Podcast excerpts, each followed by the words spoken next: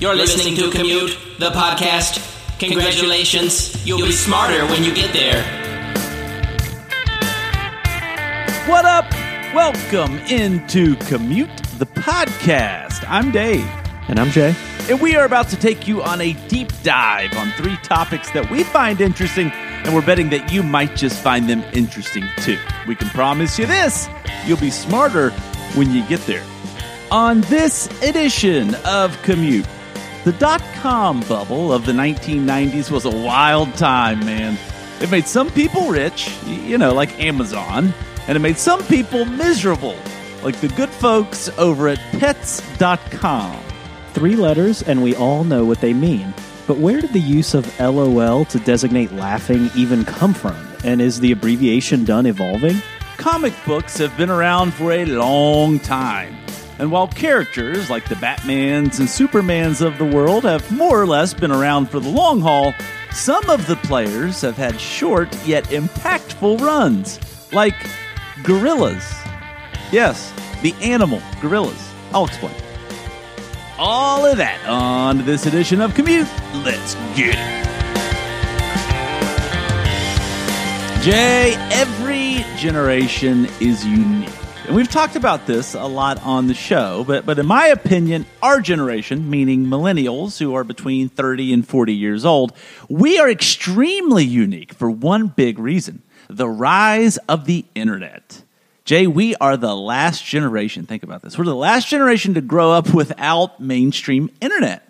I mean, really think about that. It seems so insane today to think that we used to just have to sit there in boredom in the bathroom. I mean, nothing to do, no, no computer in your pocket. Jay, like my elementary school experience in the early to mid 1990s was largely void of the internet. And, and, so many of my memories of using the internet probably start in like, I don't know, 1998 ish. It was really just so I could look up song lyrics or see when a movie was playing at the local movie theater. So, how about you? What are some of your first memories of using the internet? Well, I'll say that the art of the crossword puzzle on the toilet is a lost art. So, I was never bored on the toilet. But I will say that my earliest internet memory is probably has to do with just online messaging. That was really big whenever we were in middle school and high school.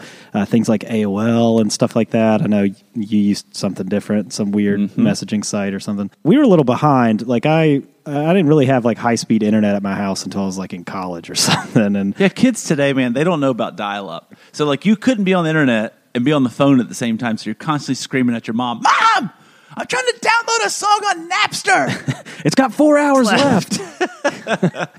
well, Jay, the- the early days of the internet were, in many ways, like the wild, wild west. There was so much promise, but there was also so much risk. And often the latter outshined the former until it was too late. This time in internet history is referred to as the dot com bubble. So, quickly, what was the dot com bubble? Well, it really refers to the period of time between the years 1995 and 2000, so the rise of mainstream internet use. During this time, the stock market went crazy as investors pumped as much money as they could, as quickly as they could, into unproven internet based startups all with the optimistic speculation that these companies would utilize the newly found power of the internet to achieve profits never before seen. Online retail, sign me up, baby. And when the boom was ending in around 2002, some companies like Amazon, with a sound business plan and a defined market, rode the waves of uncertainty to eventually prosper. But others, in fact, most, like the infamous story of today's subject, Pets.com, did not. Jay, Pets.com went from the initial public offering or IPO to complete liquidation failure in just 268 days. Founded in 1998, Pets.com, like many other bubble companies, launched with such promise. Their model of selling pet food, pet toys, pet accessories, pet you name it, through an online store made tons of sense. Why drive to the pet store anymore when you could have it delivered to your door?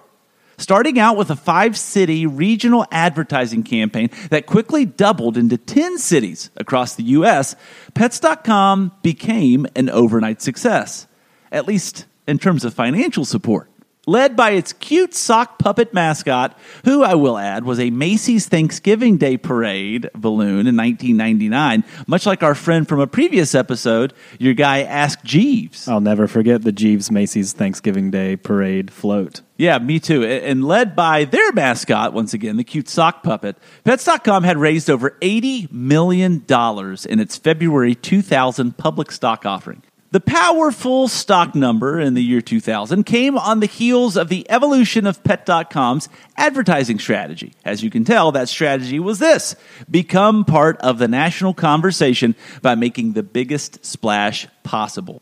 And Jay Splash, they did. In January 2000, Pets.com launched a $1.2 million commercial during the Super Bowl, a very good commercial that USA Today ranked as the best overall commercial during that year's big game, but also a very expensive commercial for a company that hadn't yet figured out how to actually make money. Jay, for a company that basically came and went in under a year, the problems came on quickly for Pets.com. For starters, it simply suffered from a lack of a business plan that made any real sense.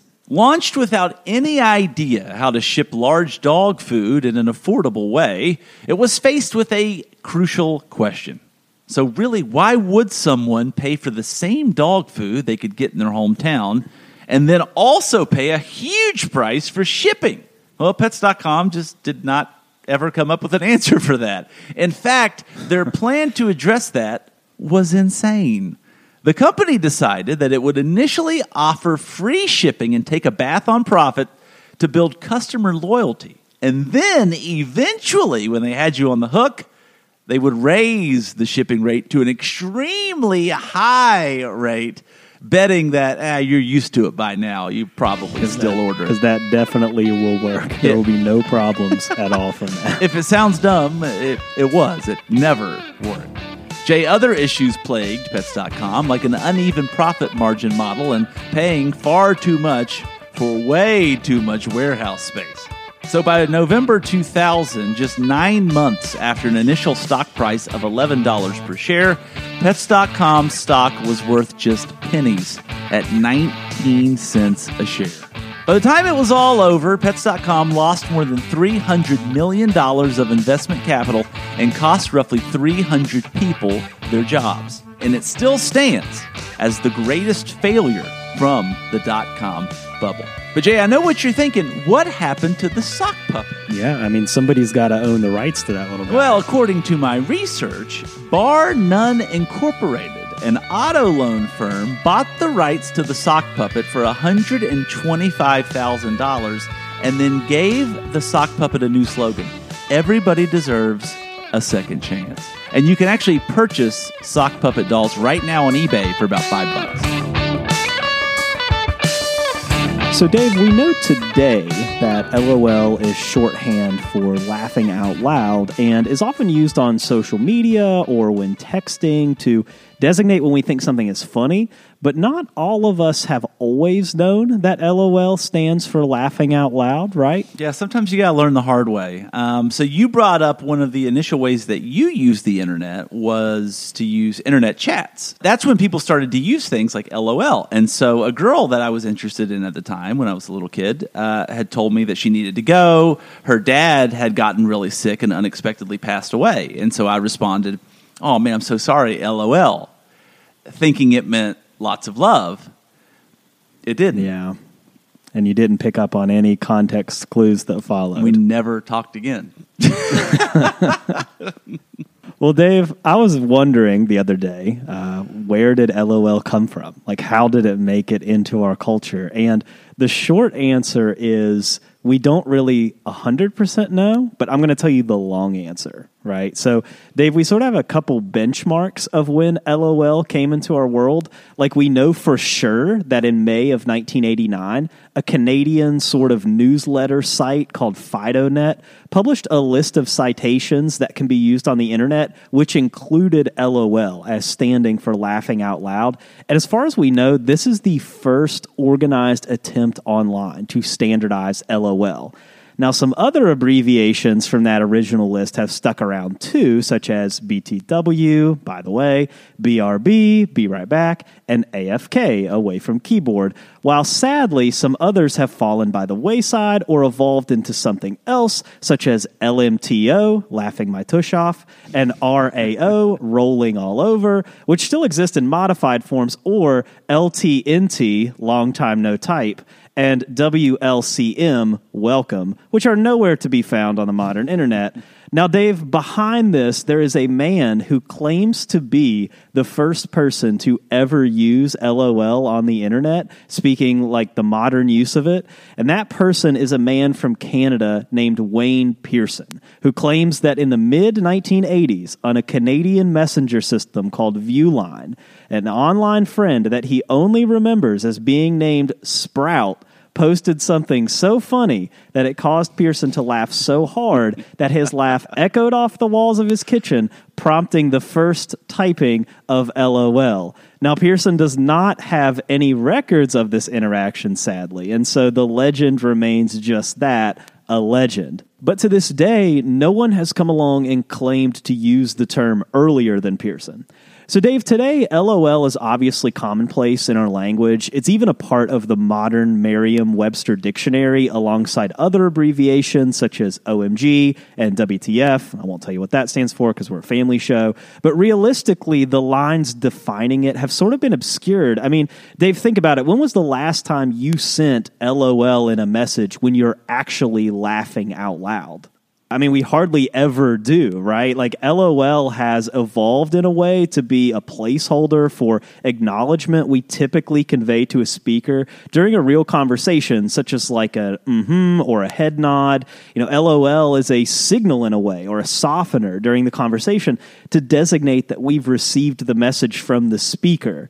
John McWhorter, in a special for CNN, describes LOL in this way. What began as signifying laughter morphed into easing tension and creating a sense of equality. So today, Dave, we use LOL now more to empathize with those that we're talking to rather than using it literally to signify that we're laughing out loud using text to signify laughter isn't exactly new. We've been doing it in some places of the world for thousands of years. Even Shakespeare commonly threw a ha ha into his plays to designate laughter. But in the internet age where communication is all about speed, it's no wonder why this sort of shorthand communication took off. As more modern social media began to emerge and the internet got faster, LOL transformed into a culture. People online would describe themselves as lolling instead of laughing, for example. And Gretchen McCulloch, in her book Understanding the New Rules of Language, says this about why LOL has stuck around for so long. LOL is very functional, McCulloch said.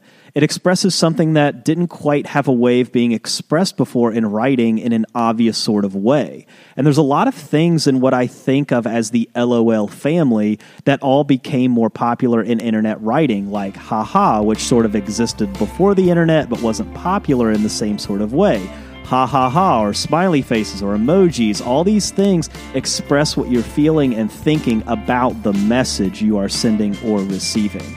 So, the future of LOL, well, Dave, who's really to say? If there's one thing about the internet, it's that it evolves and it changes throughout the years. So, it's hard to say what LOL could become in the next 10 or 25 years.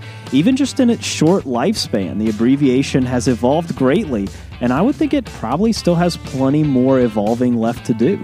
Yeah, I think we could still change and evolve some of the current ones. So, like WTF that you brought up earlier, I think we could change that. I think it could be WTF, uh, wow, that's fun when you had a good time. Or WTF if you're at like a state fair, where's the funnel cake? Or you could do uh, WTF, where's the flashlight if the power goes out? Yeah, you know, my father-in-law has a, a, a coaster that he uh, uses. Uh, he has a pool, and so he's he's always got a drink in the coaster, and it says WTF. And then I get closer and I see a little parentheses. Where's the food? So, see, you know, so it is what you want. Doesn't make any sense. Still confused by it, but you know, it exists. All right, Jay, we've talked about comic books from time to time on the show. And to be honest with you, I've never really been much of a comic book guy. I respect it though, unlike many other things that I make fun of on this show, like aliens. Don't respect aliens. Uh, but I, I even have a friend that started his own comic book company, believe it or not. So that's really cool. It's a great artistic, creative endeavor for him. I think it's neat. But how about you? I feel like even though I've never seen you read or even look at a comic book, I feel like you're going to say that you're a comic book guy. Yeah, uh, back in the day, like growing up and stuff, um, I did have some and enjoyed it. And Okay, so define some. You said you had some. Are we talking like three? Like you owned three comics?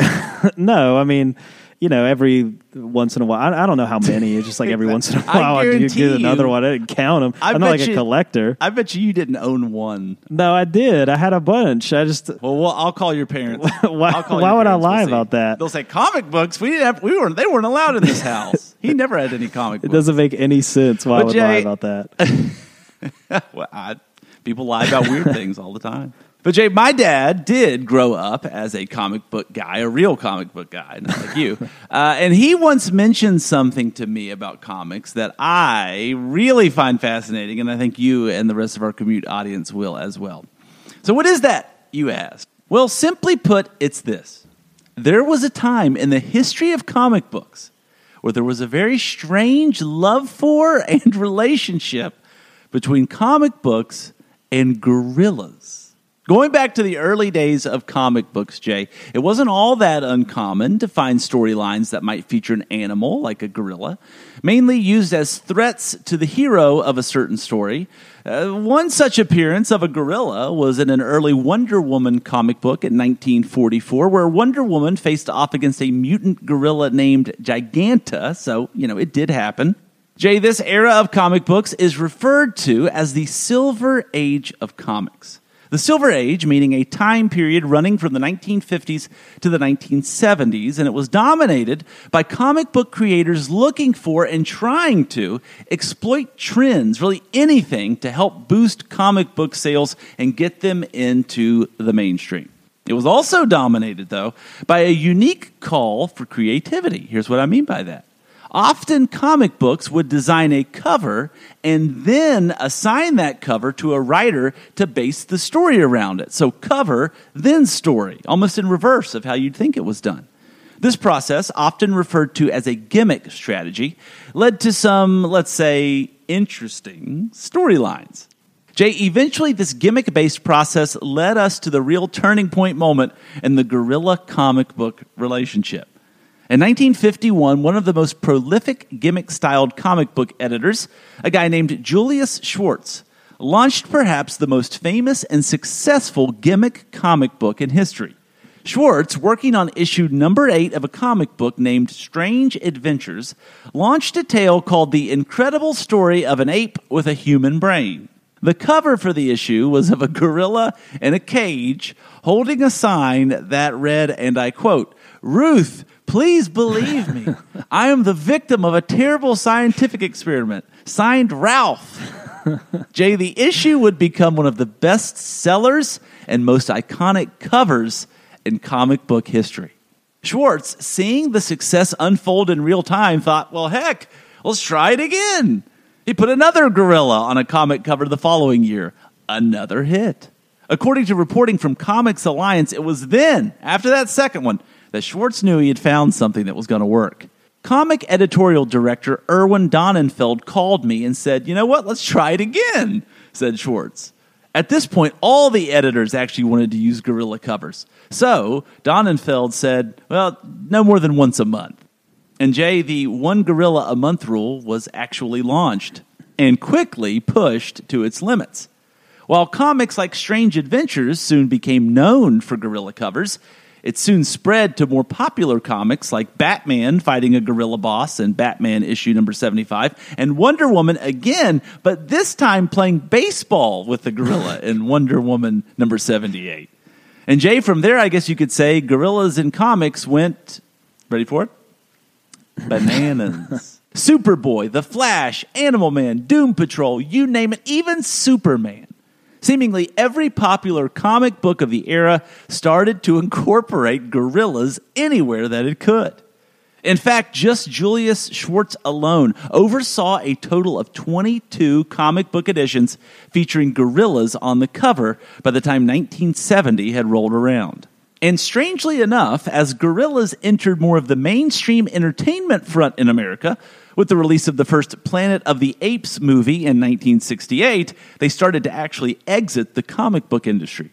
Comic book writers from the Silver Age were fired, retired, or moved on to other things, and with them went this slight obsession with gorillas.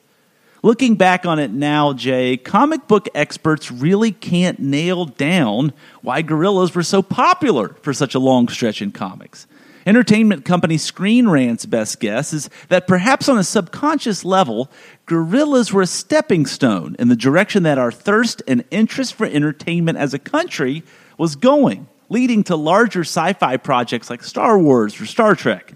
Others seem to think that maybe gorillas were easier to believe in as villains than other created monsters or aliens. So maybe gorillas made comics more accessible, easier for readers to connect with.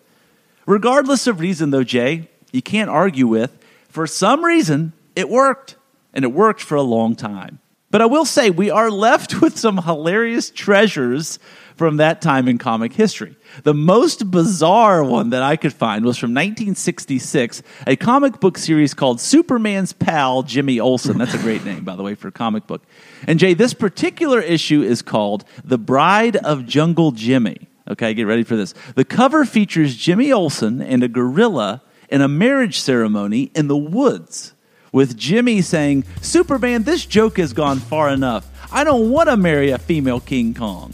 To which Superman replies, this is all on the cover, to which Superman replies, who is stirring some sort of like strange potion or soup in this big pot on an open fire. Superman says, Sorry, Jimmy, but as local witch doctor, I now pronounce you man and wife. So, so yeah, there's. Well, that was quite a roller coaster ride. But I do remember I did have this one comic book though uh, with Batman, and he had this like gorilla nemesis who was like really smart, and he had like this gun that would like transform people into these like Neanderthal like gorilla human hybrids, and he like wanted to turn everybody on Earth into these things, and Batman had to stop him. And in hindsight, you know, I liked it as a kid, but in hindsight, it sounds really stupid. Now, I think you meant to say you borrowed that comic because you accidentally said that you owned that one, and we've already established that you did not own the comic. Gonna have to, you know, go up into the attic, my old my old home, and try to find these so I can prove them to you. And that's it. Thanks for listening. Don't forget to rate, subscribe, and review Commute on Apple Podcasts, Spotify, or on your favorite podcast network. We're on social. Check us out. We're on Facebook, Twitter, and Instagram. And you can always say what up at our website, commutethepodcast.com. Music for Commute is provided by my main man, Jason Salmons. For Jay and I'm Dave Trop. We'll see you next week. Nah, he, there's no way he's listening. They don't get podcasts in prison.